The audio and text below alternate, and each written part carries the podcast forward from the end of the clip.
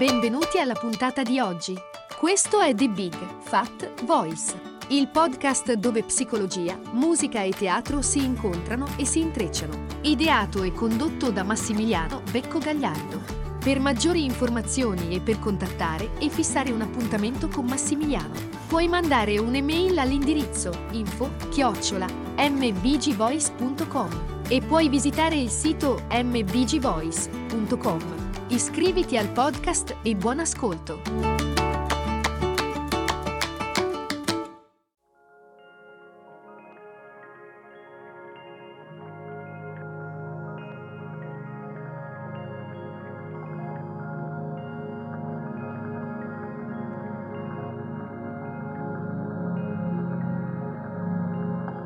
quanto facilmente la nostra sessualità viene influenzata dalla nostra insicurezza.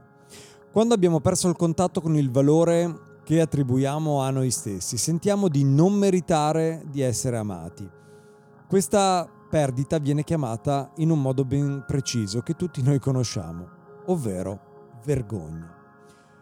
Un profondo senso di insicurezza, la sfiducia in noi stessi, persino eh, la non conoscenza dei nostri sentimenti, una sensazione interiore di essere sostanzialmente sbagliati, difettosi, inadeguati.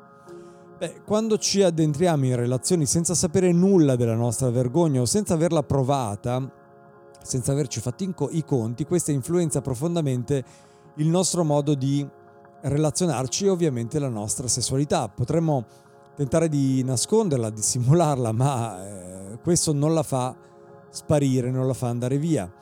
Quando abbiamo vergogna possiamo oscillare tra sentirci inutili o addirittura sentirci migliori.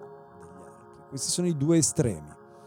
Qualche volta ci vuole una provocazione esterna come un rifiuto, un abbandono, un giudizio, una critica, un fallimento, un incidente, una malattia, per aiutarci a comprendere che abbiamo vergogna, per provare quella vergogna, per vederla in faccia.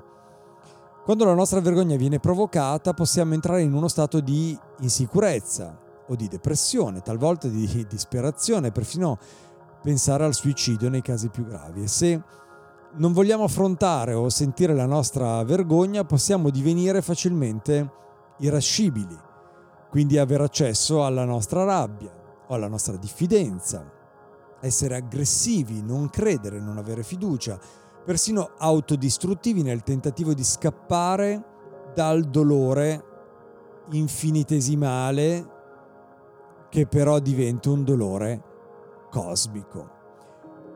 L'esperienza della vergogna deriva da una disconnessione di base da noi stessi.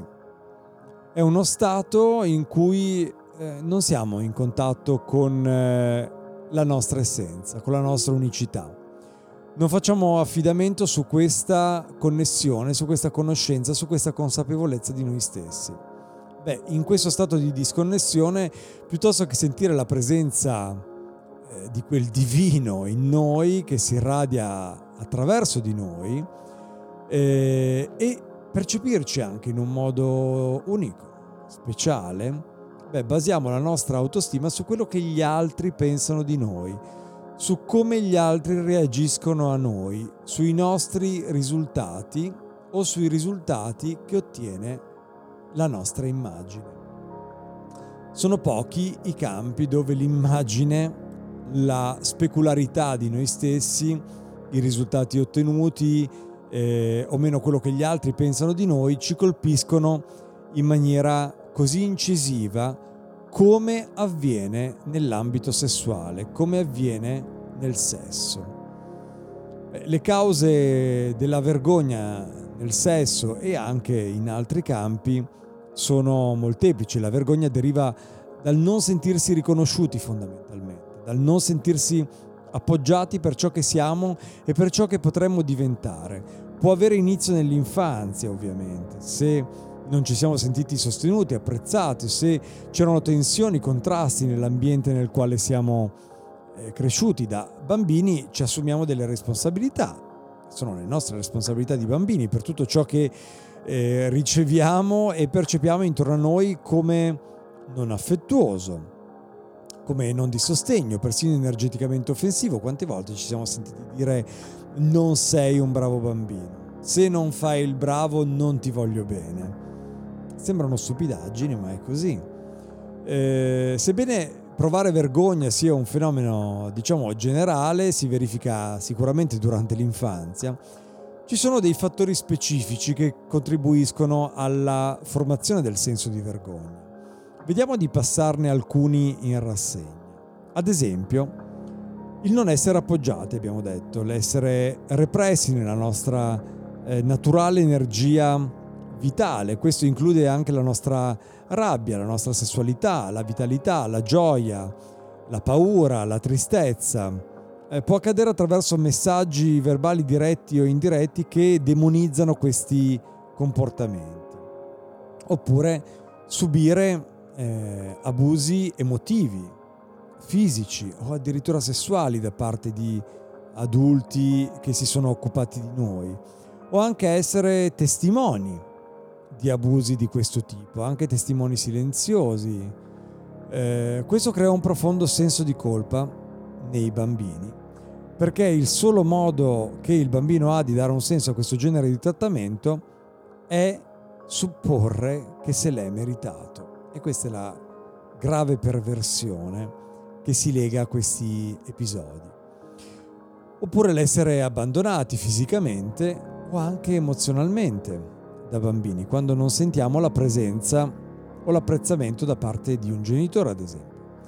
Essere cresciuti da un genitore narcisista, eh, la cui primaria preoccupazione è l'energia che è rivolta verso se stesso, perché lui stesso eh, ha a che fare, lui stesso, lei stessa ha a che fare con il vuoto che lo compone, quindi non può avere accesso a quel vuoto e devi vivere nell'immagine riflessa negli altri.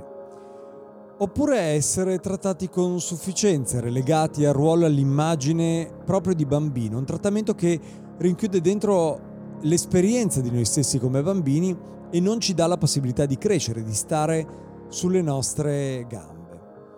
Oppure ancora essere spinti a giocare un ruolo all'interno della nostra famiglia o subire una pressione, un'aspettativa sul nostro comportamento. In alcuni casi abbiamo magari riscosso dell'approvazione, del consenso per essere uno che dà supporto, eh, o, o magari uno che si realizza in maniera eccezionale. In altri casi abbiamo assunto il ruolo opposto di, clown, di giocherellone, eh, di quello che fa divertire, eh, oppure di, di, quello che cede se sottoposto alle pressioni e alle aspettative degli altri.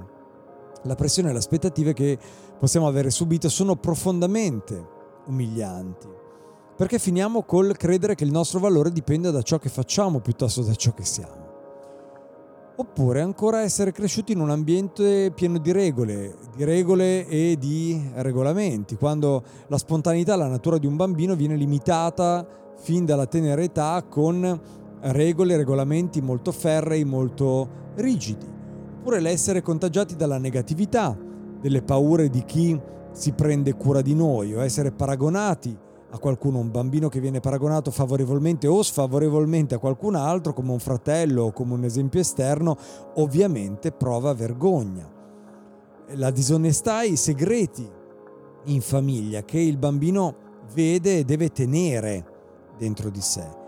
Oppure quando veniamo etichettati ci viene, dato, ci viene detto quello che eh, dobbiamo sentire o che dobbiamo pensare, oppure essere umiliati presi in giro, bullizzati, criticati, giudicati. Un bambino che passa attraverso queste esperienze comincia a dare forma ad un'immagine di sé caratterizzata dalla vergogna. E alla persona che perpetra questi attacchi eh, potrebbe non sembrare dannoso, ma lo è di sicuro quando si tratta di un bambino. Il risultato finale di tutto questo è che cresciamo con un senso viziato dell'autoconvinzione che tutto sia negativo, con voci di condanna, che finiscono per stabilirsi eh, in maniera forte nella nostra mente. Forse magari minimizziamo, perdoniamo prematuramente genitori, compagni di scuola, insegnanti, prima di aver provato quel senso di ingiustizia e compreso il danno che ci hanno arrecato. Allora corriamo il rischio di portarci addosso quella vergogna un po' per tutta la vita, che va ad influenzare ogni nostro aspetto, anche la sessualità. Quindi è proprio attraverso l'ascolto di quella parte e il movimento attraverso il sentire la propria vergogna che ci porta alla possibilità di percepirla e abbracciarla in modo da poterla esplorare. Grazie e alla prossima.